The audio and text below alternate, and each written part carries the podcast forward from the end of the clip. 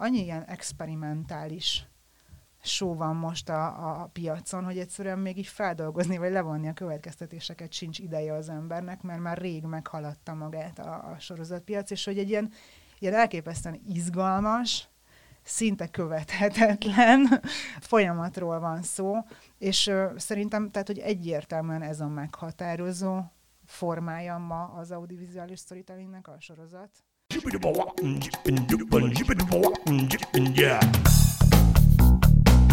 Üdvözlöm a hallgatókat, ez a 24.hu sorozatlövő podcastje. Én Inkei Bence vagyok, és Jánosi Villővel látjuk itt vendégül a magyar sorozatipar különféle szereplőit. A mai vendégünk Angyalosi Eszter, aki sorozatíróként volt, forgatókönyvíróként mondhatjuk, tehát úgy volt ismerős a HBO sorozatokból, lehet ismerős a neve, és nagyon benne van ebben a, ebben a körforgásban azóta is, és erről fogunk ma vele beszélni. Üdv mindenkinek, köszönöm szépen a meghívást. Hát igen, amikor kezdtem, akkor inkább azt mondanám, hogy story editor, tehát az HBO-nál én, én sorozatfejlesztő voltam, ott nem írói funkcióban, és, és amióta nem vagyok az HBO-nál, azóta forgatókönyv íróként és story editorként, és, és forgatókönyvíró tutorként dolgozom. Uh-huh. És ez gyakorlatilag azt jelenti, hogyha így csak a fejlesztési fázisban vagy benne, hogy ülsz az írószobában együtt az írókkal, és így gyakorlatilag mentorálod a, a, a történeteket, vagy a szálakat, vagy ez így a gyakorlatban hogy néz ki? Most arról beszélünk, amikor az HBO-nál Igen, igen, igen, igen, vagy csak hogy pont story editor. Ö, igen. Az HBO-nál a story editori feladatköröm az többféle dolgot fedett le a felelősségem. Egyfelől az új projekteknek a keresése. Tehát nagyon sokszor, hogyha valaki beküldött egy anyagot, vagy jelentkezett egy új sorozat ötlettel, az először hozzám került be, aztán a, a, mindig volt olyan sorozatunk, ami épp a következő gyártás alá kerülő sorozat volt. Ez amíg az HBO-nál voltam, ez az Aranyilat második, harmadik évada, és a terápiának a harmadik évada volt. Tehát, hogy amikor, amikor egy olyan sorozatról beszélünk, ami éppen gyártás alatt van, akkor is megvannak a feladataim, mégpedig az, hogy a, a gyártással foglalkozó embereket ellássam a tartalomra vonatkozó minden segítséggel és anyaggal, amire szükségük van. Ez beleértve a pre-production, production, post-production szakaszt is, illetve azelőtt, a, amikor a fejlesztés van, még a forgatókönyvfejlesztés, akkor is egy ilyen nagyon intenzív együtt dolgozás, illetve ezen kívül vannak azok a projektek, amiket időközben fejlesztettünk folyamatosan, ami egy ilyen tucat sorozat volt az épp aktuálisan forgatásra előkészített sorozat előtt, és hogy ezeknél is a, a, a bizonyos százalékoknál én voltam az, aki, aki segítette az írónak a munkáját. Tehát, hogy ez azt jelentette, hogy rendszeresen találkoztunk, megbeszéltük, hogy hol tartanak, megbeszéltük, milyen problémáik vannak, ötleteltünk rajta, hogy hogyan kéne tovább menni, folyamatosan feedbackeltünk, kommenteltünk, segítettünk, de mindig a projektől függött, hogy konkrétan milyen munkát kell végezni. Mindig azt szerettük volna megteremteni, ami a legideálisabb az adott alkotónak a sorozata megalkotásához. Menjünk egy kicsit vissza, te hogyan lett belőled story editor, vagy kerültél bele ebbe a világba? Hát ez egy uh, egészen messzire megy vissza, az öt éves koromig.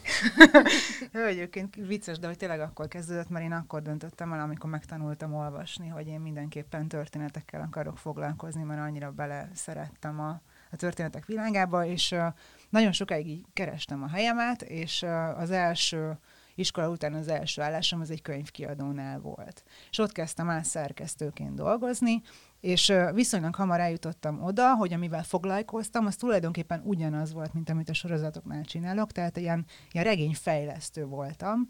Legtöbbször nem nem professzionális íróknak segítettem elmondani a történeteiket. Tehát segítettem nekik kidolgozni a, a cselekményvázat, a karaktereket, a plotot, tehát hogy egy ilyen tényleg egy ilyen nagyon intenzív történetfejlesztői munka volt.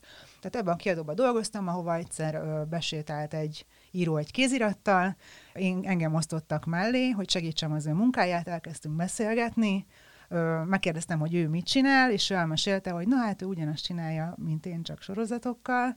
Ő a Krigler Gábor volt, annyira jól megértettük egymást, hogy amikor ez a pozíció lehetővé vált, vagy megnyílt ez a pozíció az HBO-ba, akkor megkérdezte, hogy nincs a kedvem megpróbálni felvételizni, és jelentkeztem rá. Volt egy nagyon izgi felvételi folyamat, sok körös, még az elején fogalmam se volt, hogy... Ez mikor, melyik évben volt? Húha, Tehát ilyen régen. Tízes évek. Tizen, nem volt annyira rég, bocs, 2015 talán? Uh-huh. De valahogy így. Aha. 14 és 16 között valamikor. Azt hiszem, igen, akkor. És, és akkor még így nem volt tapasztalatom a, a, az audiovizuális storytelling egyáltalán, de miközben csináltam a felvételi feladatokat, akkor jöttem rá, hogy úristen, én ezt akarom csinálni. És akkor már nagyon szurkoltam, hogy vegyenek fel, és aztán felvettek. Úgyhogy így Uh-huh. igazából a könyvkiadás világából mentem. És ez tovább. mennyi, miben, mennyiben különbözik, meg mennyiben, mert gyakorlatilag azt mondod, hogy ugyanazt csinálod. Tehát Igen, de közben meg rettenetesen más. Tehát, hogy tényleg nagyon-nagyon más, és ezt ugye menet közben kellett megtanulnom. Én ilyen nagyon éhes tanuló vagyok, meg nagyon-nagyon kíváncsi tanuló, és folyamatosan mindig mindent meg akarok tanulni, meg érteni, hogy hogy működik. Úgyhogy amikor ebbe az állásba találtam magam, teljes mélyvíz, Aranyélet második évad írószoba indulása, akkor úgy voltam vele, hogy úristen, nekem ezt azonnal ki kell valahogy silabizálnom ezt az egész világot, hogy hogy működik, és meg kell tanulnom. A Gábor rengeteget segített ebbe, tehát hogy én akkor elkezdtem mindent elolvasni, amit lehet, szakirodalmat, forgatókönyveket, mindent megnézni, amit lehet, és nagyon hamar elkezdtem írni. És amikor elkezdtem írni, az volt egy ilyen, az egy ilyen reveláció volt. Tényleg tehát, hogy megnyílt az ég, és nem, nem viccelek azért ennyire nem, de hogy tényleg az volt, hogy akkor éreztem azt, hogy úristen, mert én előtte már írtam, tehát nekem, én írtam egy regényt, meg fordítottam könyveket, meg gyerekkoromban is mindent írtam, amit el lehet képzelni, de fedje ezt a jótékony feledés, mert olyanok, a regény ne az jó. de, hogy, de hogy amikor elkezdtem a forgatókönyveket írni, akkor volt az, hogy, hogy rájöttem, hogy ez az a médium, ami nekem való teljesen más szabályrendszer, tök más logika, másfajta nehézségek és másfajta könnyebbségek. Én az a fajta író vagyok, aki szereti a kereteket. Úgyhogy én emiatt sorozatot írni még jobban szeretek, mint filmet írni, mert egy még jobban keretek között tartott dologról van szó. De miért, miért, miért lennének a sorozatnak szigorúbb keretei, mint egy filmírásnak? Amikor sorozatot írsz, akkor ez egy hagyományos, nem tudom, tehát egy, egy HBO féle ilyen prime dráma sorozatot írsz, akkor sok-sok-sok-sok órányi, nagyon-nagyon-nagyon minőségi szórakoztatásról van szó. Azt, hogy ezt létre tud hozni, ez, ez nem egy emberes feladat, ez egy csapatmunka. Ahhoz, hogy egy csapat hatékonyan tudjon együttműködni, kellenek irányelvek. Úgyhogy teljesen más, mint egy film. Egy filmet esetleg létrehozhat egy nagyon erős vízióval rendelkező alkotó. Tehát egy Úgy, ember hogy- is akár. Úgyhogy ö, szoktunk ilyet látni, tehát főleg az ilyen alkotóvezérelt filmeknél, hogy, hogy a stáb Hát többi tagja. különböz, különösen. Igen, így így van. A szerzői filmek azért, azért elég gyakori. Igen, és na- nagyon sokszor lehet olyat, és működhet, és csodálatos dolgok tudnak létrejönni abból, hogy maga, aki irányítja a hajót, nem nagyon tudja elmagyarázni a kormányosnak, a evezőt kezelő embernek, és a nem tudom még milyen részfeladatot ellátó embernek, hogy miért azt kell csinálni, amit mondja. Ez egy sorozatnál sz- szinte elképzelhetetlen. Nagyon-nagyon fura és rossz végeredményhez vezet, hogyha, mind, tehát hogyha, hogyha nincsen meg az, hogy érted azt, hogy merre mentek a hajóval, és miért arra, akkor, akkor hirtelen elkezdenek az emberek más filmet csinálni, mint amit te csinálsz. És abból azért elég komoly káosz jön ki. És itt sokkal nagyobb pénzről beszélünk, sokkal nagyobb stábról beszélünk, sokkal hosszabb távú elköteleződésről beszélünk, tényleg egy sorozaton dolgozni, az, az, az, ilyen, az egy ilyen teljes életet lefedő együttműködés, és hogy ott egyszerűen tisztelned kell a többieket, ami azt jelenti, hogy vannak szabályai az együttműködésnek. Uh-huh.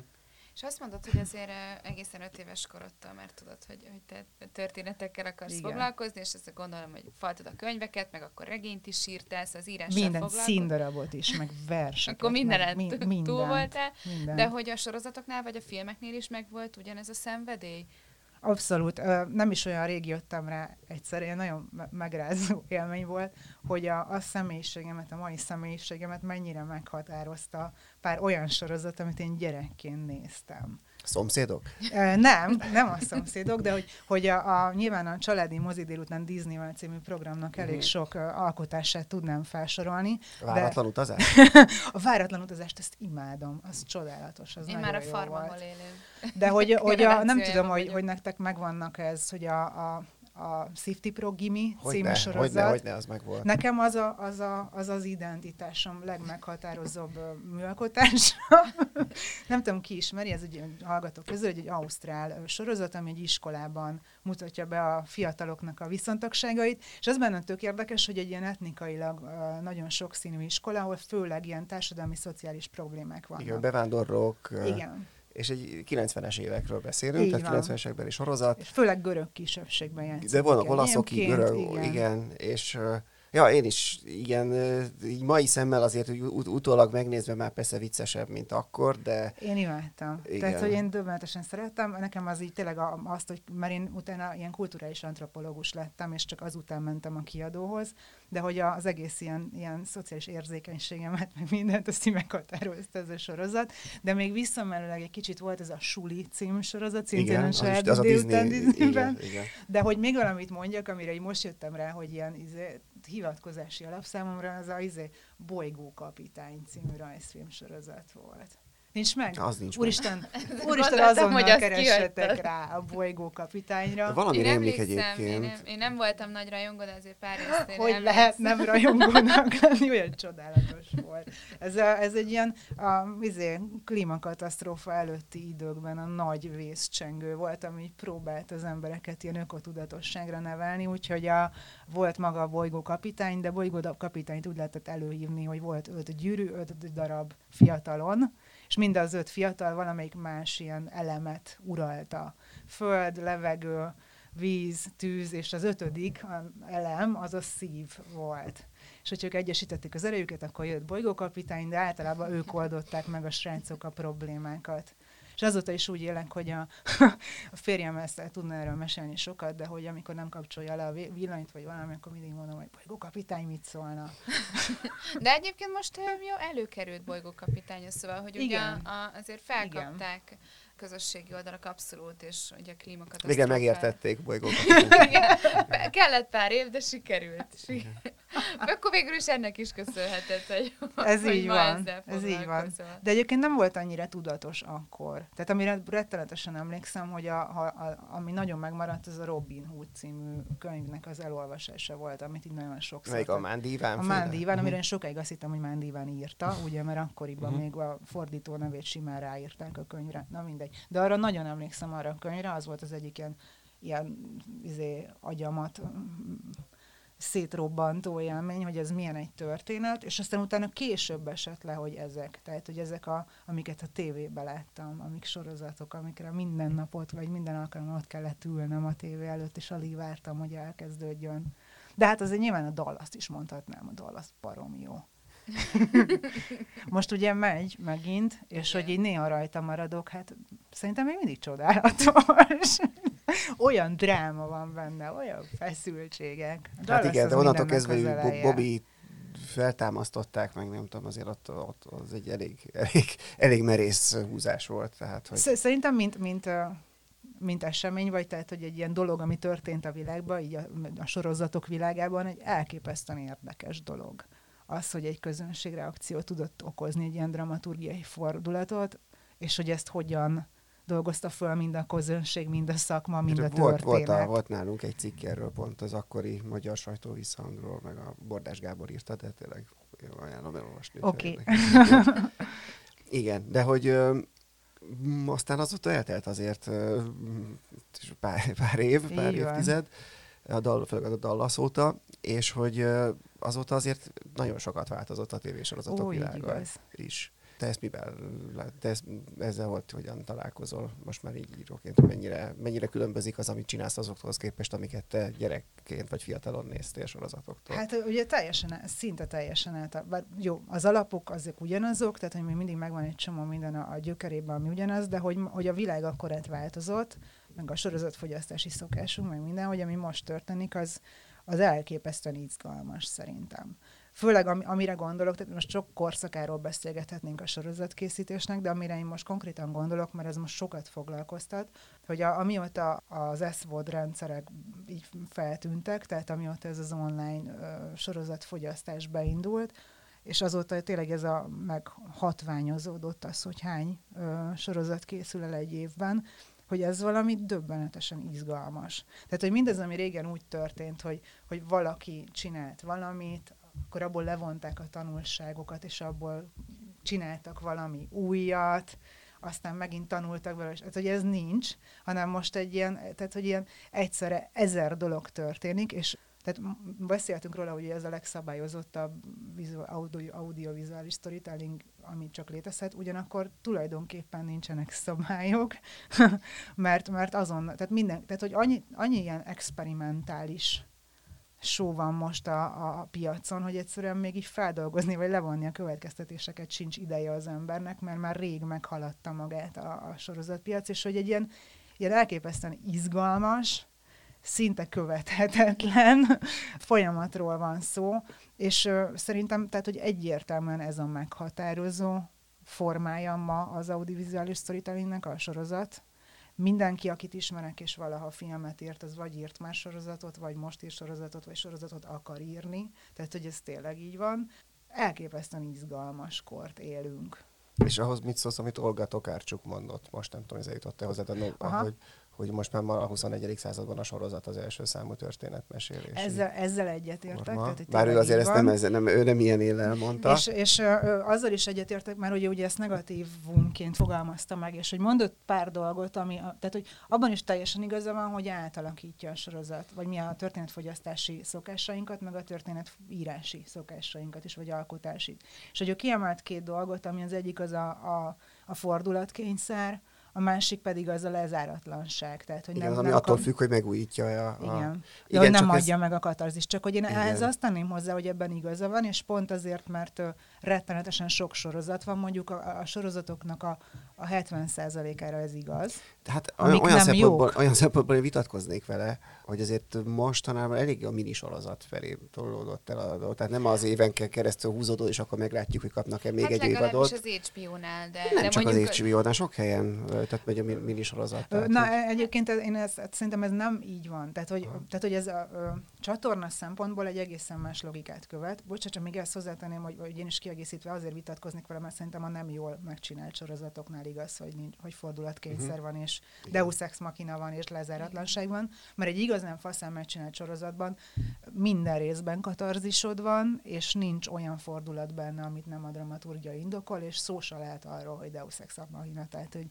tehát, hogy egy jó sorozatban ez nem, csak mivel nagyon sok a sorozat, sokkal rossz, amiben viszont az van, amit ő uh-huh. mond. Jó, De a, a limiteddel kapcsolatban, hogy ő kereskedelmi szempontból az történik így a csatornáknál, hogy könnyebb egy minit megrendelni, mert az egy belátható költség. Ugyanakkor mindenki azt reméli, hogy az fog történni például, mint a Csernobilnál, hogy akkor a siker, hogy azt nem hagyhatják logva, és valahogy folytatni kell. Hát a Csernobilt nem fogják folytatni. Nem így, de antológia sorozatot fognak belőle csinálni. Hát vagy ott van a, a Big Little Lies, ami meg viszont szintén minisorozatnak indult, ott vagy szerintem legalábbis lány. elkövették Igen. azt a hibát, vagy legalábbis én a második évadot annyira nem szerettem, de, de mondjuk sokan... Jó, hát a szolgálólány meg aztán végképp. Az meg pláne igaz Igen. erre, hogy, hogy, hogy minisorozatnak indult, aztán akkora siker lett, hogy, hogy egyszerűen nem volt megállás. Hát igen, igen csak mondjuk ilyen szempontból az, hogy most, hogy, hogy az idejében különösen nagyon sok ilyen igaz történetet fel elmesélő sorozat van, azoknál viszont ezt nem lehet. Tehát ez pont ezért jó, hogy a, a Wendy Sziasztól az Unbelievable-ig kezdve ezeket nem lehet folytatni, mert ezek elmesélnek egy sztorit. Hát vagy, vagy pedig az szerintem a nagyon okos ötlet, amit ugye az American Crime Story csinál az egyik legjobban, hogy úgy csinál belőle sorozatot, hogy tematikusan uh-huh. köti össze őket, és évadonk. Vagy a Fargó, ha már itt be, erről beszélünk, hogy ott is mindegyik évad új történet. Az van, hogy... Igen, hogy csak hogy ilyen brand kb. Hogy igen. Az, az az a sorozat, és hogy tudod, hogy mit vár, milyen színvonalon. Igen, és tehát egyszerűen ez van, hogy csatorna logikával nézve, akkora pénzekről beszélünk, hogy bátrabban ruháznak be ilyen átlátható, vagy belátható hosszúságú dologba, de nem szeretnék, hogy belátható hosszúságú legyen, mert mindenki azt akarja, hogy örökké menjen, és óriási siker legyen. Uh-huh. És egyébként érdekes dolog ez, mert hogyha van egy limited id, ami egy zárt struktúrájú, tehát mondjuk van egy vég, mindegy, belemegyünk itt egy ilyen nagy témában most, amiről nagyon szeretek beszélni, és sokat is tudok, hogy, hogy az van, hogy, hogy igazából egy limitednél is azért az, hogy sorozat legyen, az, az nagyon nem árt. Tehát, hogy ne egy nagyjátékfilm legyen szétszedve négy-öt részre. Azért az nagyon-nagyon nem árt. És a Csernobil egyébként egy tök jó példa erre. Ahhoz, hogy legyen egy sorozatod, neked találnod kell egy íróként, egy sorozatmotort, ezt mi így, így, így hívjuk szakmán belül, hogy sorozatmotort, ami azt jelenti, hogy keresünk egy olyan, általában egy ilyen tematikus motorról beszélünk, egy olyan ö, ö, paradoxot, egy megválaszolhatatlan kérdést, aminek a megválaszolására törekszik az egész sorozat. Tehát, hogy aminek így az összes válasz lehetőséget végignézed. És ha van Ki egy ilyenet, meg Laura Palmert? az például nem az. Az nem az? Mert ha kiöltem meg Laura Palmert, az egy véges kérdés, az nem egy paradox. Tehát, hogy a, hát annak van egy válasza. Szánta, tehát Lynch nem akarta Persze. egyébként. És aztán... de, de közben már ez, ez tehát az, hogy, az, hogy valaki, tehát van egy válasz erre a kérdésre, az Aha. implied, és hogy innentől véges ez a történet. De hogy, hogy az igazán jó ilyen sorozat paradigmák, azok olyanok, amikor két tökéletesen egyformán érvényes igazság áll egymással szembe. És hogyha van egy ilyened, akkor, akkor arra ráfűzhetsz egy lezárt sztorit, de rögtön azonnal újra ki is tudod nyitni egy következő évadban és ezt a végtelenségig tudod csinálni. És mondasz erre egy jó példát? Ö, bármelyik sorozatot, hogyha megnézzük, ami egy, egy jó sorozat jó. Volt. Bármelyik, tényleg bármelyik, próbáljunk ebbe belemenni. Mondjatok egy sorozatot, és hogyha láttam, akkor megmondom, mi a motorja. Mondjatok egy jó sorozatot. Hát például beszéljünk a Csernobilról, ott mi a motor? A Csernobilnál ugye az volt a tematikus alap valójában, tehát amitől ez a sorozat igazán jó, tehát ez nem egy ilyen múlt feldolgozás, hanem arról szól, hogy a, az emberi uh, tudatlanság és a felelősség versus az igazság. Tehát, hogy kell tudnunk az igazságot, akkor is, hogyha abba belehalunk, versus be kell adnunk egy képet az emberek nyugalmának a megőrzéséért, hogy úgy kezeljük a károkat.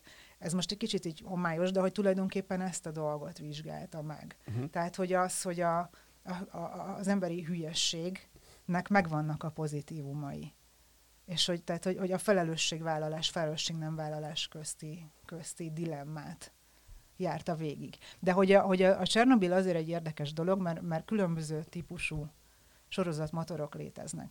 És hogy van olyan sorozat, amit egy karakteren belüli, vagy karakterek közötti konfliktus mozgat, van olyan sorozat, amit a világ és a karakterek közti konfliktusok mozgatnak, és van egy úgynevezett ilyen katalóg, katalógus vezérelt sorozattípus, aminál, aminál egy, egy idea, vagy egy esemény, és annak a következményei, és a katalógus szerűen megnézett, hogy arra ki hogy reagált. És hogy, tehát, hogy a, meg az életében annak ki, ki mit csinálta. Tehát maga a konfliktus, ami, a fő konfliktus, ami megszületik, az vagy egy ilyen filozófiai kérdés, vagy egy esemény. És, és ugye a Csernobil az egy ilyen sorozat. Tehát nagyon okosan csinálta azt meg. Amit lehetett volna még a Csernobillal csinálni, nagyon sok része lehetett volna még mielőtt a végéhez értek. Például. Tehát, hogy ott az, azért jó ez a motor, mert hogy történt ez az esemény, és hogy kinek az életét hogy befolyásolt, ezt nagyon sokáig nézhettük volna. Meg talán Tasnár István mondta, hogy, hogy az volt ott a nagy, vagy a Krigler, nem is tudom már, hogy melyikük. Tasnári szerintem. Igen, igen, hogy hogy az volt a legérdekesebb, és, és, ez, és ez számára nagyon meglepő volt a pozitív értelemben, hogy képes volt a Csernobil új főszereplőket is behozni. A negyedik, Természet, negyedik igen, részben. termé, természetességgel mondta, és ebből bele se gondoltam legalábbis. De ez a katalógus vezéreltségéből fakad. Egy aréna vezérelt is meg tudná ugyanezt csinálni. Mondok egy példát, Game of Thrones, klasszikus aréna vezérelt történet, hogyha megnézitek, arról szól az egész, hogy ott is megnézhetjük ezt a tematikus motort, mert baromi jó a tematikus motorja a Game of Thrones-nak egyébként, de hogy van a világ, és vannak a világ szabályai, és hogy azzal küzdött minden egyes karakter. És onnan tudod felismerni, hogy egy jó ilyen aréna vezérelt történeted van, hogy megölöd valamelyik főszereplőt, akkor tovább megy a sztori. Hogyha egy karaktervezéreltnél nézed, és megölöd a karaktert, akkor nincs sztori. De hogy ezért lehet a, tehát a Game of Thrones-ba bárkit kinyírni. Hát most legalább olyan, mint hogyha az egyik workshopon lettünk. vagy, legalábbis abszolút így furcsa, hogy így az ember mennyire, mennyire rá tud csodálkozni ezekre. Hogy Igen. Hát mi, mi, egyébként az is kérdés, hogy izé, hogy van-e értelme ennyire elméleti szinten szétszedni őket. Én őszintén megmondom, hogy rettenetesen szeretem elméleti szinten szétszedni őket, és hogy ugye sokat dolgozok más emberekkel, tehát hogy másoknak segítek a történeteik elmondásában, és rettenetesen működik ez a megközelítés. Tehát, hogy ez mindig egy ilyen, hogy amikor, amikor együtt, tehát segítek nekik ezt a sorozat motort felfedezni, meg esetleg beazonosítani azt, hogy ez a, ez a, ez a alapkonfliktus melyik típusba tartozik, azonnantól így izé, kilövi az egekbe a sorozatot. Úgyhogy ez, tehát tudom, elmélet, bocs mindenkinek, de nagyon működik. Viszont a hallgatók nem is tudják, hogy te pontosan milyen minőségben beszélsz erről, akár, akár ilyen, ja, igen. ilyen szemszögből. Hát, Tehát, hát, igen, mert, mert, azt mert ugye ott, ott tartottunk, hogy te dolgoztál az HBO-nál.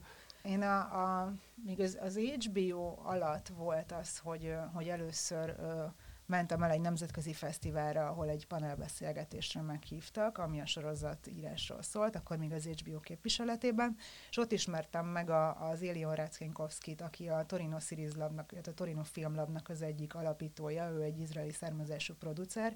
Nagyon izgalmas volt vele beszélgetni a, a Torinoban folyó munkáról, ez egy, ez egy ilyen nagyon sokféle dologgal foglalkozó nemzetközi ö, ilyen fejlesztő program. Van filmprogramjuk, van sorozatprogramjuk, mindenféle dolgot csinálnak. És tehát, hogy akkor kezdtünk el így beszélgetni erről így közösen velük. És aztán, uh, aztán egyszer csak megkerestek ők, hogy nem vállalnék el egy ilyen, egy ilyen hétvégés workshopon való mentorálást, ami, ami nem a nagy sorozatlabjuk volt, hanem egy úgynevezett TFL Extended, ami ennek egy ilyen egy hétvégre, hétvégére összenyomott nagyon intenzív fejlesztő programja.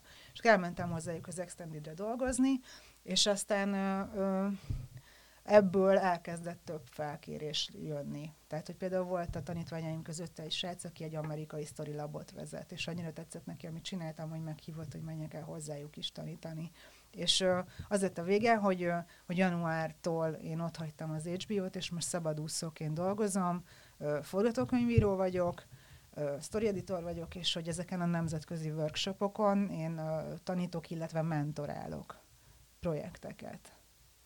De, de közben azért a saját, saját forgatókönyveiden, meg könyveiden is dolgozol. Így van a nagyon izgalmas dologba vágtunk, mert, mert a, a Krigler Gábor, aki szintén volt nektek a vendégetek, ő, ő... Az első, egyik első vendégünk volt itt, igen. Gábor, ő csinált egy, egy tartalomfejlesztő céget, akik, tehát hogy ők sorozatokat fejlesztenek nemzetközi piacra, és én a Gáborral dolgozom együtt, és a, nekem is van három projektem bent a, náluk az asztalon, amit, amit próbálunk eladni. És ilyen, erre van is érdeklődés? Vagy mennyire? Hát ö, igen. De, de, tehát külföldre próbáljátok. Ugye az elején vagyunk még a uh-huh. folyamatnak, az évnek az első fele arról, arról szólt, hogy a, a kezdő katalógusunkban szereplő projekteket eljutassuk arra a szintre, hogy tudjuk prezentálni potenciális vevőknek, és most kezdődött el az, hogy próbálunk, vagy elkezdtünk házalni velük, és rettenetesen izgalmas. De akkor ez csak gyakorlatilag nemzetközi piacra. Így van. Illetve egyébként, tehát, hogy, hogy egyáltalán nem zárkóz, tehát, hogy tehát, hogy magyar, magyar piacra is, csak nem az az elsődleges fókuszunk. Mert, mert hogy ezt azért kérdeztem, mert igazából ugye most, vagy legalábbis amiért mi elkezdtük ezt az egész podcast sorozatot, az, az a felvetés volt, hogy tényleg így felfelé szárnyal és a, a magyar sorozatpiac, és most jutottunk el arra a pontra, hogy végre valahára legyenek magyar, igazán csak magyar fejlesztésű sorozatok, és igazából ezért kérdeztem, hogy, hogy ebbe ti mennyire tudtok egyáltalán beszállni. Őszintén ö, ö, nem az volt az elsődleges fókuszunk, de hogy abszolút. Tehát, hogy, hogy például most, hogy most nyilván nem, nem akarok így a Joyrider nevében, a cég nevében nyilatkozni, vagy az ottani tervekről, ahol egyébként tényleg, tehát, hogy, hogy teljesen ö, abszolút benne van a, a terveink között, de nekem van egy olyan sorozatom, amit, amit abszolút magyar, magyar piacra szánok. Azt hogy látjátok, hogy erre mennyire van itthon fogadókészség? Ah, szerintem óriási fogadókészség van rá. Tehát én is ezt látom, amit ti mondtatok, hogy, hogy itt is beindult valami, rettenetesen izgalmas, Nyilván vannak mindenféle nehézségek a szakmán belül, mert, mert minden ország, de nem csak nálunk, ez egyébként mindenhol így van Európa szerte, hogy, hogy a különböző networkök, különböző arculattal, különböző prioritásokkal másfajta sorozatokat keresnek. És ugye van egy különbség egy, egy kereskedelmi sorozat, meg egy Prime Dharma sorozat között. És hogy de, de, de hogy most, tehát hogy, hogy a kereskedelmi tévéknél készülő sorozatok is most már olyan annyit tanultak, annyit léptek előre, akkora, akkora haladás van szerintem az én meglátásom szerint, hogy rettenetesen izgalmas figyelni. És egyébként visszatérve a Joyrider-es dolgokra, hogy ez is egy picit a problémánk, hogy miért nem elsősorban Magyarországra gondolkoztunk, mert hogy, hogy mi főleg prime dráma igen, én is azt akartam kérdezni, hogy itthon most így az HBO a jelenállás szerint kicsit hátrébb lépett a, a saját fejlesztésű sorozatok gyártásától. Van-e más, lát, látsz más potenciális szereplőt ezen a piacon? Olyat, aki, aki jelenleg épp ezerrel gyártaná a sorozatát már, és Prime Drama olyat nem, de én úgy érzékelem, hogy hogy így keringenek itt a, a, a régió körül nagyobb játékosok, akik igenis Prime Drámát akarnak csinálni, és hogy nekünk a, a Joyrider-es srácokkal van is egy ilyen víziónk, hogy, hogy miért ne lehetne megcsinálni a, az izraeli tévézés és a skandináv mm, tévézés mintájára a kelet-európai tévésorozatot. Egyébként és ugye a Csernobil ez már egy nagy lépés volt felé. Sőt, én pont most nemrég láttam, hogy van, vannak ilyenek, hogy például van egy cseh, lengyel, ukrán koprodukciós, egész komoly ö, bűnügyi sorozat, amit el is adta az Arte TV fogja vetíteni uh-huh. jövőre.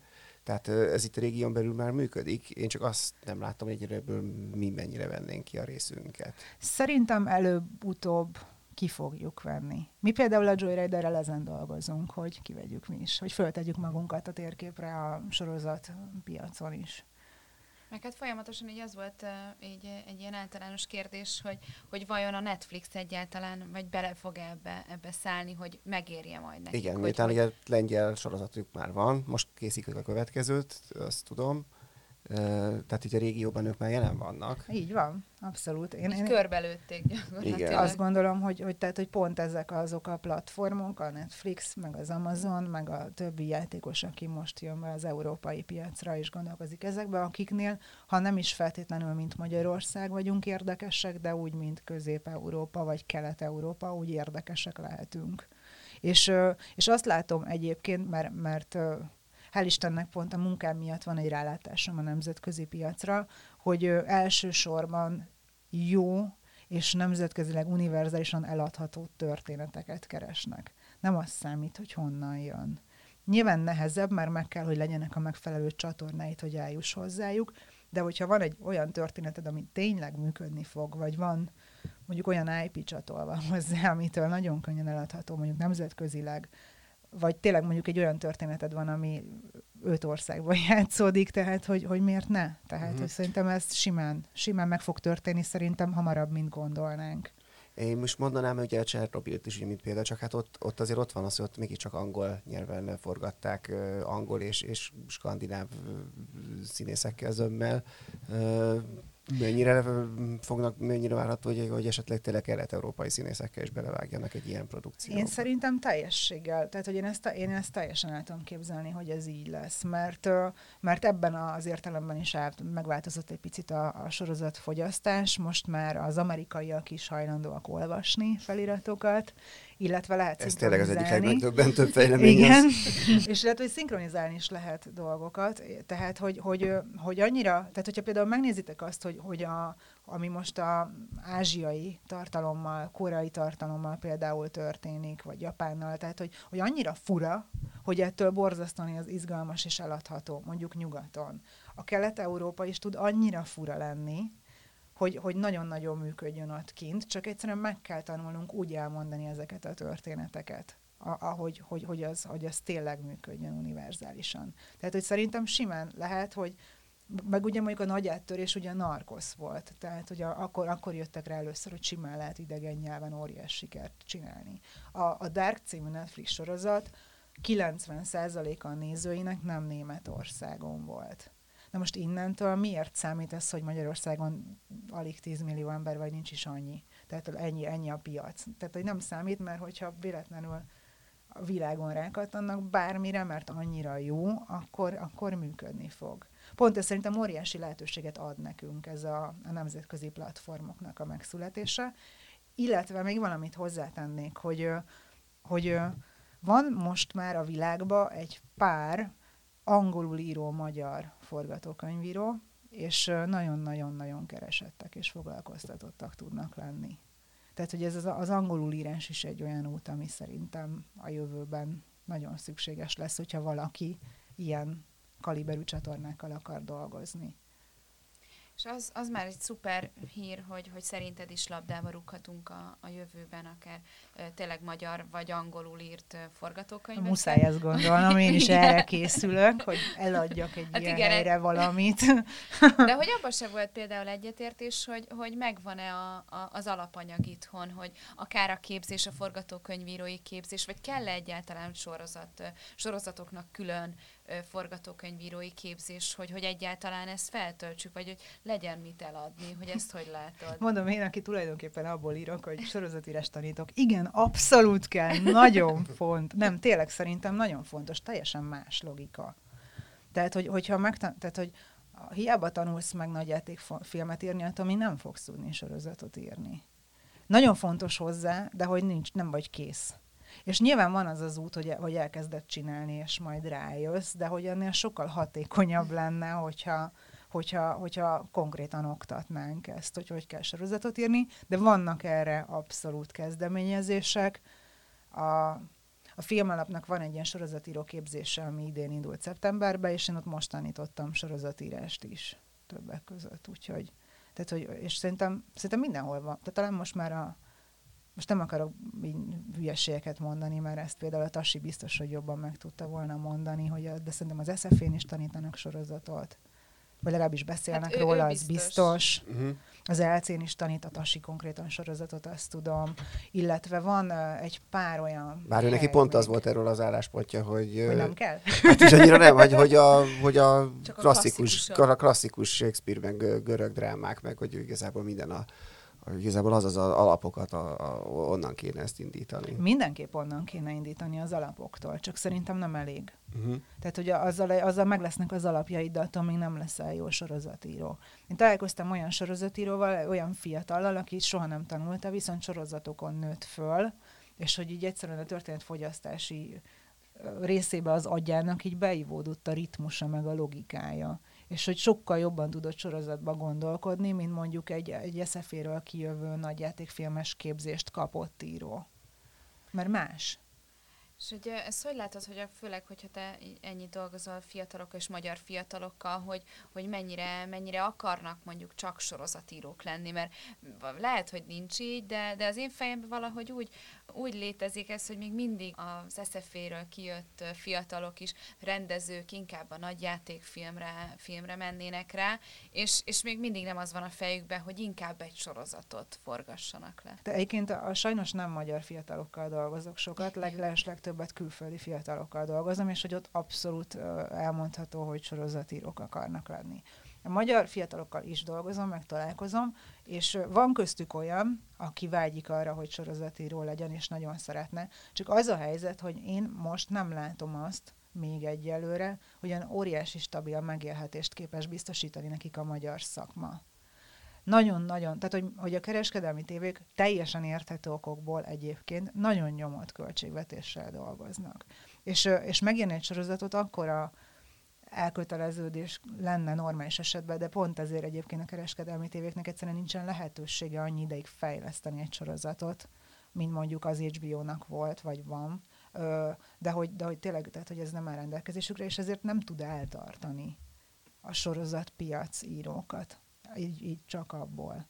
Tehát, hogy, és így nehéz. Meg úgy nehéz, hogy amikor az a feladatot, hogy, tehát, hogy, hogy most azt képzeljétek el, hogy ahogy mi csináljuk a, a Joyridernél, vagy ahogy én dolgozom, vagy ahogy a külföldiekkel dolgozom, ott az van, hogy van egy, valakinek egy víziója, amit rettenetesen szeretne elmondani, és akkor azon elkezd dolgozni, és akkor szép lassan megszületik valami.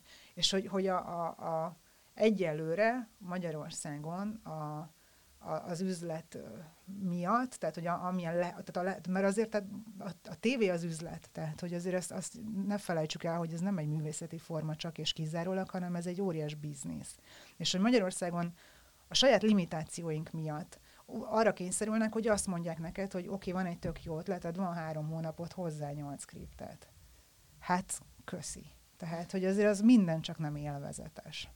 És hogyha így kell dolgoznod, akkor nem fogsz arra vágyni, hogy mindig ezt csináld, mert akkor inkább írsz egy nagyjátékfilmet, egy, nem tudom, egy, tehát, hogy a, a tá, film támogatásával egy fejleszted egy egy-két évig a skriptedet, és akkor utána ezért bementek gyártásba, és akkor utána lehet még utómunkázni, meg fel, vagy fesztiváloztatni a filmedet, és így, így tényleg így vele lehetsz, és így beletelted azt az érzelmi dolgot, amit akarsz. Ugye egy sorozatnál azért nem így működik még.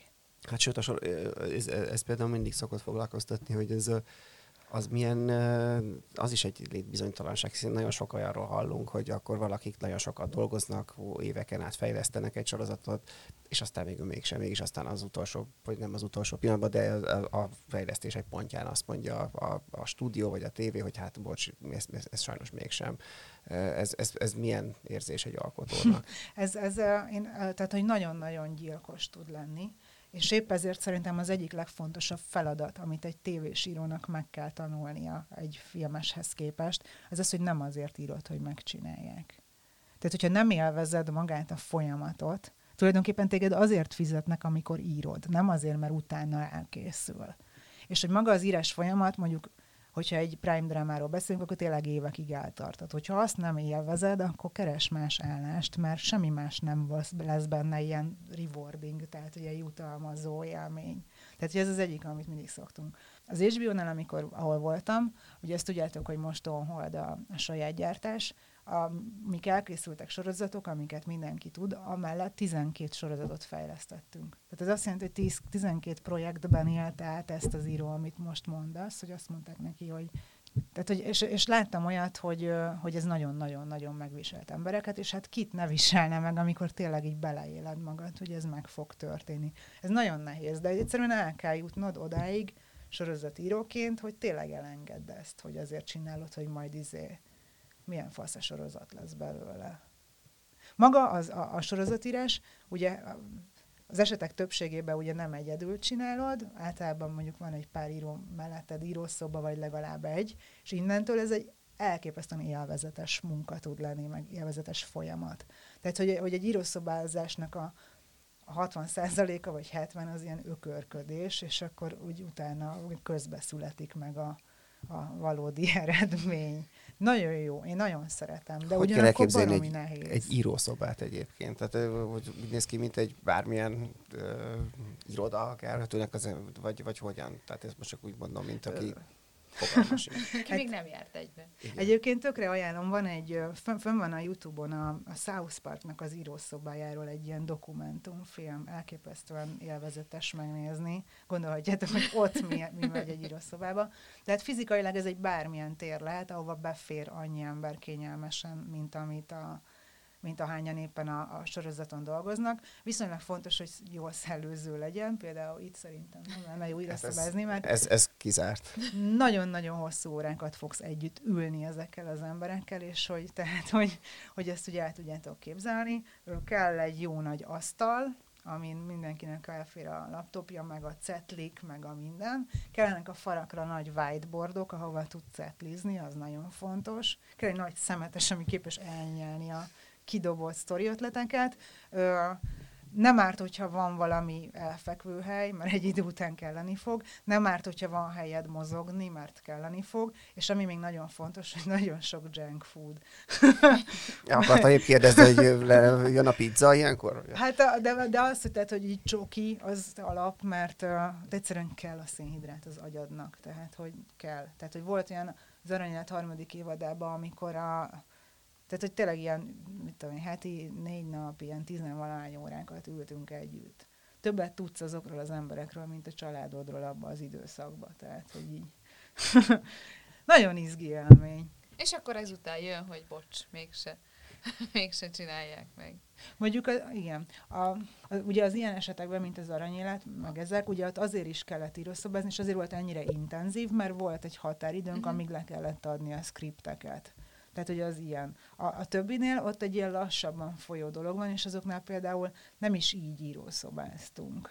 Tehát ott általában az van, hogy volt egy ember, aki hozta a, a, az ötletet, és ö, őt összetársítottuk azzal a funkciójú és annyi darab emberrel, amire neki szüksége volt. De volt, volt nem, nem volt olyan projektem, amiben csak egy ember dolgozott, plusz én, mint story editor, mindig legalább még plusz egy dramaturg volt melléjük adva, és akkor az meg inkább olyan, hogy hetente kétszer találkoznak három-négy órára, és akkor ott Ilyen brainstormingolnak. Igen. Ha már az aranyéletről beszélünk, és a harmadik évadról, te milyenkor, hogy érintett az, hogy itt, itthon azért a harmadik évadnak így egy, egy ilyen, mondjuk úgy, hogy ellentmondásos megítélése volt, tehát hogy vegyes. Vicces, hát ezt akartuk. Tehát, hogy, hogy egy, a harmadik évadot annyian nézték, hogy az döbbenet, tehát hogy így, hogy így sokkal többen, mint, mint bárki. Kettő, máig találkozom emberekkel, akik, hogyha szóba kerülnek, kiállnak hevesen vitatkozni a végéről az aranyéletnek. Amikor tehát, hogy ezt a Gábor el is mondta a legelején kb., hogy, tehát, hogy meg ez szerintem egy ilyen, valahol egy ilyen HBO-ás politika volt, hogy nem olyan sorozatokat csinálunk, amit mindenki szeret, olyan sorozatokat csinálunk, amiről mindenki beszél. És hogy szerintem, tehát, hogy ez így a feladat teljesítve, pipa, piros pont, csillag, és tehát, hogy, hogy mi kell több. Tehát, hogy, hogy tényleg nem az a lényeg, hogy mindenkit kielégítsünk. Megjegyzem, és most ez egy kicsit megint elmélet, nem is lehet sorozattal. Mégpedig pont ezért nem, mert beszéltünk erről, hogy a véges szerkezet. Amikor van egy véges szerkezetű történeted, akkor már az elején az van, hogy te állítani akarsz valamit. Tehát, hogy a vége felé tartasz. A sorozatnál beszéltük, hogy ez nyitott, tehát az egy ilyen kreatív exploráció. És amikor véget ér egy sorozat, akkor, akkor nem véget ér, hanem csak abba hagyják. És ezért választani kell egy végverziót, és ez a végverzió az mondjuk a nézők 90%-ának nem lesz kielégítő, mert ők mondjuk egy másik végverziót választottak volna. Tehát ezért van az, hogy általában a sorozatok végét a legtöbb ember nem szereti. Nagyon kevés olyan sorozatvég van, amire azt, mondta, azt mondja a többség, hogy hú, ez fasza volt. Tehát a Mad Men, annak volt. Annak meg talán még az Office-nak szokták azt mondani, hogy nagyon jó a vége. De nagyon kevés, és szerintem még annál is találnánk olyat, aki azt mondja, hogy ez fos. Mert ez a lényege. Tehát, hogy pont ettől jó. Tehát ott, ott nem az a nem azért nézed, hogy neked így legyen valami válaszod, hanem azért nézed, mert az út az érdekes, ami a válaszig vezet. És a Csernobilról már beszéltünk, jó sokat is beszéltünk, de esetleg van még olyan ö, sorozat, amit, ami viszonylag friss, és, és a kedvenceid közé tartozik? Júj, júj. Nagyon-nagyon sok. Ezért akkor te sok sorozatot nézel. Én nagyon sok Például, ha jól emlékszem, a Kriegler Gábor azt mondta, hogy ő nem nagyon néz már sorozatot. De közben meg ez annyira nem igaz, mert a Gábor néz a legtöbb sorozatot a világon. Tehát, hogy ő ezek... ezt mondta, hogy ő Igen, nincs, tudom, most, mert most már gyereke régen is van, még többet néz. Ja, ja, akkor most már magához képest. De a Gábor az, aki tényleg, szerintem, tehát, hogy majdnem minden pilotot látott, ami van a világon. Tehát, hogy nagyon kemény. Én ezt így nem tudom magamról elmondani, de ő, igen, de magához képest keveset néz valóban. igen. Én is nagyon-nagyon sokat nézek, nagyon. Ö, ha van, amit dolgozásból nézek, és hogyha nem kell dolgoznom, akkor pedig kikapcsolódásból nézek egy kis sorozatot, mert szeretem. Az van, hogy, hogy én, ha tehetem, meg az én projektjeimnek a 90 tehát hogy én nagyon szeretem a YA, tehát a Young Adult sorozatokat, az ilyen tini dolgokat. Nagyon-nagyon-nagyon. Úgyhogy nekem a, a kedvenceim között azért, azért többek között ilyenek vannak, és hogyha olyat kell mondanom, ami az utóbbi, hogy friss, akkor például az eufória nagyon szeretem az eufóriát. De nem csak ilyet szeretek, rettenetesen szeretem az ilyen, ilyen egy nagyon erős hang alkotó köré épülő ilyen, ilyen, ilyen komedi, dráma cuccokat, mint például a Fleabag, nagyon-nagyon-nagyon. Tehát, hogy nagyon nehezen kapott el, meg bevallom, tehát az első évad fele utántól, de a Fleabag második évad az az egyik óriás kedvencem. Szerintem zseniális. Csak ne nézd meg a korábbi korábbi. Ez én azóta akkora, akkora Phoebe Waller-Bizs rajongó vagyok, hogy én visszamenőleg mindent megnéztem. Én is, én, én, mondjuk én ezt egy elkövetett hibának találtam. Én, én még vagy... a crashinget is szeretem. Tehát, hogy én annyira szeretem a csajt, hogy én nekem ilyenre hajlamos vagyok, hogyha valakit megszeretek, akkor... És az írás a Killing Eve-et is? Igen, úristen, onnan kezdődött nekem. Mm. Tehát, ja. hogy, mert, mert tényleg, hogyha megnézed a, tehát a Phoebe Waller-Bridge, nyilván, tehát, hogy honnan tudom, majd egyszer, ha lesz rá alkalmam, megkérdezem tőle, de hogy az én értelmezésem, én azt látom a munkáin, hogy itt van egy rettenetesen tehetséges ember, aki menet közben így a skillt is megszerzi hozzá. Tehát, hogy az van, hogy a crashing az egy skillben feledhető, de egy nagyon emlékezetes dolog ő miatta. A Fleabag az, az egy ilyen egyre jobb skill szempontjából, és iszonyatosan erős. A Killing Eve az meg egy ilyen masterpiece így írás szempontból, egy csomó szempontból. Tehát, hogy, hogy ugye az is egy, egy regényen alapuló dolog, ami regénynek egy szerintem egy közepes, remélem, hogy senkit nem bántok meg ezzel, de hogy szerintem, hogy, tehát, hogy nem is szánták egy ilyen óriási maradandó alkotásnak. És találtak rajta egy olyan fogást, úgy van elmondva, ami lehet, hogy, tehát, hogy most nem az egész sztorira gondolok, de tele van annyira emlékezetes megoldásokkal, meg karakterekkel, meg jelenetekkel, amit csak szerintem igazán, igazán uh, szakmáját értő forgatókönyvíró tud megcsinálni. Uh-huh. Úgyhogy óriás rajongója vagyok neki. Most épp az ő korszakomat élem. De hogy, hogy tökre szeretek olyan dolgokat is egyébként, ami, tehát hogy ilyen szuperhíró dolgokat is. Most például, most például teljesen le vagyok nyűgözve a Watchmen-től. Szerintem, tehát, hogy így, tehát az az, amit így nézek, tehát, hogy mindig úgy szoktam nézni így sorozatokat, hogy így értem hogy hogyan kell megírni. Watchmenről így fogalmam nincs, hogy ezt hogy írták. Tehát, hogy nyilván, hogyha végignézem, akkor összeáll a kép, és könnyebb lesz, meg, meg a, az írót, van egy rendszeres írótársam, és ő mondta, hogy nagyon leftover. Leftovers második évad a logikája a sztorinak. Hát ugyanaz a, a Damon Lindelof. Igen, ő, igen, de ez még, még nem, nem feltétlenül hmm. jelenteni, az, de azt mondta ő, hogy, hogy a logikája is rettenetesen emlékeztet rá, de hogy én, én iszonyatosan le vagyok nyugodva a Watchmen-től, szerintem nagyon jó sorozat. Mert talán um, sikerült az HBO-nak úgy megcsinálni egy ilyen szuperhősös produkciót, hogy az is élvezze, aki, aki mondjuk gyűlöli ezt a világot, vagy legalábbis nem, nem falja. Úgyhogy, vagy, vagy én, én nem Egyébként nézek annyi, annyi szuperhősös tartalmat, de a Watchmen az, az számomra is egy olyan, olyan sorozat, ami, amit meg akarok nézni. Most, de még annyi van, olyan sok rettenetesen jó Hát most a Young Adult azért az, az egy elég erős trend is az elmúlt egy-két évben, hogy most egyre többen. Bár, bár bevallom őszintén, hogy van köztük egy, dar, egy pár darab, ami nálam így kiüti a biztosítékot, és nagyon nem szeretem. Például? End of the fucking world. Uh-huh. Nem szeretem. Egyszerűen nem szeretem azt a sorozatot. Ö, ilyen, ilyen, ilyen mesterséges tehát, hogy még, még egy eufóriánál, ami tényleg, tehát szintén egy ilyen műalkotás kategória minden, ami meg van benne csinálva, de egyszerűen azt érzem, hogy, ilyen, hogy valódi hiteles a dolog. A, a, a, én az End of the Fucking world én a hatásvadászatot érzem csak, és erről óriás vitáim szoktak lenni emberekkel, és én aláírom, hogy rengetegen imádják. Én nekem az End of the Fucking World az az van, hogy, hogy, hogy ugye képregény adaptáció, de képregényfilmnek túl valóságos akar lenni, valóságnak meg túl képregényes, és ettől nekem beesik a két szék között a földre, és egy pillanatig nem érzem hitelesnek, és minden óriás fordulatát tudtam a rögtön az első részbe, és csak így vártam, hogy nem most fog jönni, és így ez volt. Tehát, hogy én ezt nem szeretem. Pedig az egyik legsikeresebb. Sorozat. De a második évadot is ez megnézted? Nem, azért? dehogy is. Meg az, ja. Tehát az elsővel küzdöttem sokáig, és amikor a, már nem tudom... Azért nem túl hosszú. Általában ilyen kettő vagy három részig szenvedek, hogyha valami nem tetszik. Ennél tovább mentem, mert mégiscsak válja, és mindenki imádja, és meghatározó, de amikor még a... Hány részes az első évad? Most így nem tudom. De szerintem így a hatodiknál hagytam abba, amikor azt mondtam, hogy nagyon most már ezt tényleg nem nézem tovább, mert úgy is tudom, hogy mi történik. Lehet, hogy tök jó a második évad, nem tudom, nekem nem jött be. Nekem nem jött be a 30 Reasons Why se, de azért nem jött be, mert uh, szerintem, mert én olvastam előtte. Uh-huh. És hogy, de erre már el, most, hogy így beszélünk róla, hogy, hogy nekem, akkor veszít el egy sorozat, amikor észreveszem, hogy manipulálnak. Tehát amikor elkezdem látni az író kezét. És a 30 Reason Why-nál van egy olyan probléma, hogy a könyvben az történik, hogy megkapja a srác a kazettákat, és leül és végighallgatja, amit minden normális ember tenne. A sorozatban ugye, mivel szét kellett részekre osztani a kazettákat, hogy két kazetta között így megáll pihenni.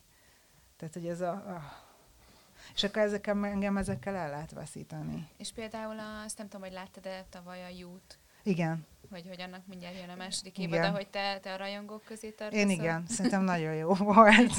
Az például egy nagyon csodálatos uh, sorozatmotorral dolgozik, mert hogy, uh, hogy ezt a, ezt a pszichopata megszálló zaklató elmebetegséget hozza le ilyen nagyon emberi szintre. Már hogy azért nagyon sok olyat csinál és mond ez a főszereplő, amit szerintem mind éreztünk már, és hogy ettől ez ilyen borzasztóan izgalmas ez a kettőség. Nagyon izgi egy ennyire rettenetes emberrel menni. Igen. És, és ráadásul közben úgy, hogy megérted, hogy miért ilyen. Tehát nagyon izgi Hát meg veszélyes is, hogy pont, pont ugye, amikor még tavaly kijött, akkor folyamatosan hogy figyelmeztetni kellett az embereket, hogy ne szeressetek már bele ebbe a, a főhősbe, mert hogy itt tulajdonképpen egy sorozatgyilkosról van szó. Igen, igen, igen. Úgyhogy... De egyébként most erről eszembe jutott egy másik nagyon érdekes, szerintem, ami az utóbbi időben kijött, és én nagyon szeretem, és azért, mert rettenetesen jó sorozat motorral nagyon ügyesen dolgozik, az a Mind Mindhunters, ha már pszichopaták. Igen, hát ez mondjuk a jóhoz képest egy elég erős váltás, hogy, hogy Nem, de hogy az is ugyanaz, hogy ugye a bennünk élő pszichopatizmussal, pszichopatizmus, ez egy jó terminus. Igen, hát mondjuk ugye az is... Érdekes, én pont abban éreztem, hogy szerintem jó, de hogy ott például ezeket a magánéleti részek, azok néha annyira erőltetetten ja, került. Tehát ott azoknál pont azt éreztem, hogy amit itt mondtál, hogy más, hogy, hogy, hogy egy kicsit ott belenyúltak, hogy ez volt egy sztori, amit tök érdekes, és akkor még tegyük hozzá, hogy a, a mindegyik, mindegyik mind három főszereplőnek akkor legyen meg így a saját kis magánéleti szála is, és azoknál ott egy kicsit viceg a hát, Érdekes, hogy én tökre nem így néztem. Azért, mert, mert hogy tök, tökre hamar meg lehet, vagy tehát, hogy engem így megfogott ez a, ez a tematikus motor, hogy arról beszélgetünk, hogy mitől pszichopata valaki. És hogy ennek két olvasata van, amit meg kell vizsgálnod. Az egyik az, hogy a pszichopaták, mitől lettek azok, meg azok, akik nem pszichopaták, azokban van-e Uh-huh. És hogy az összes magánéleti szál az ennek az explorálása.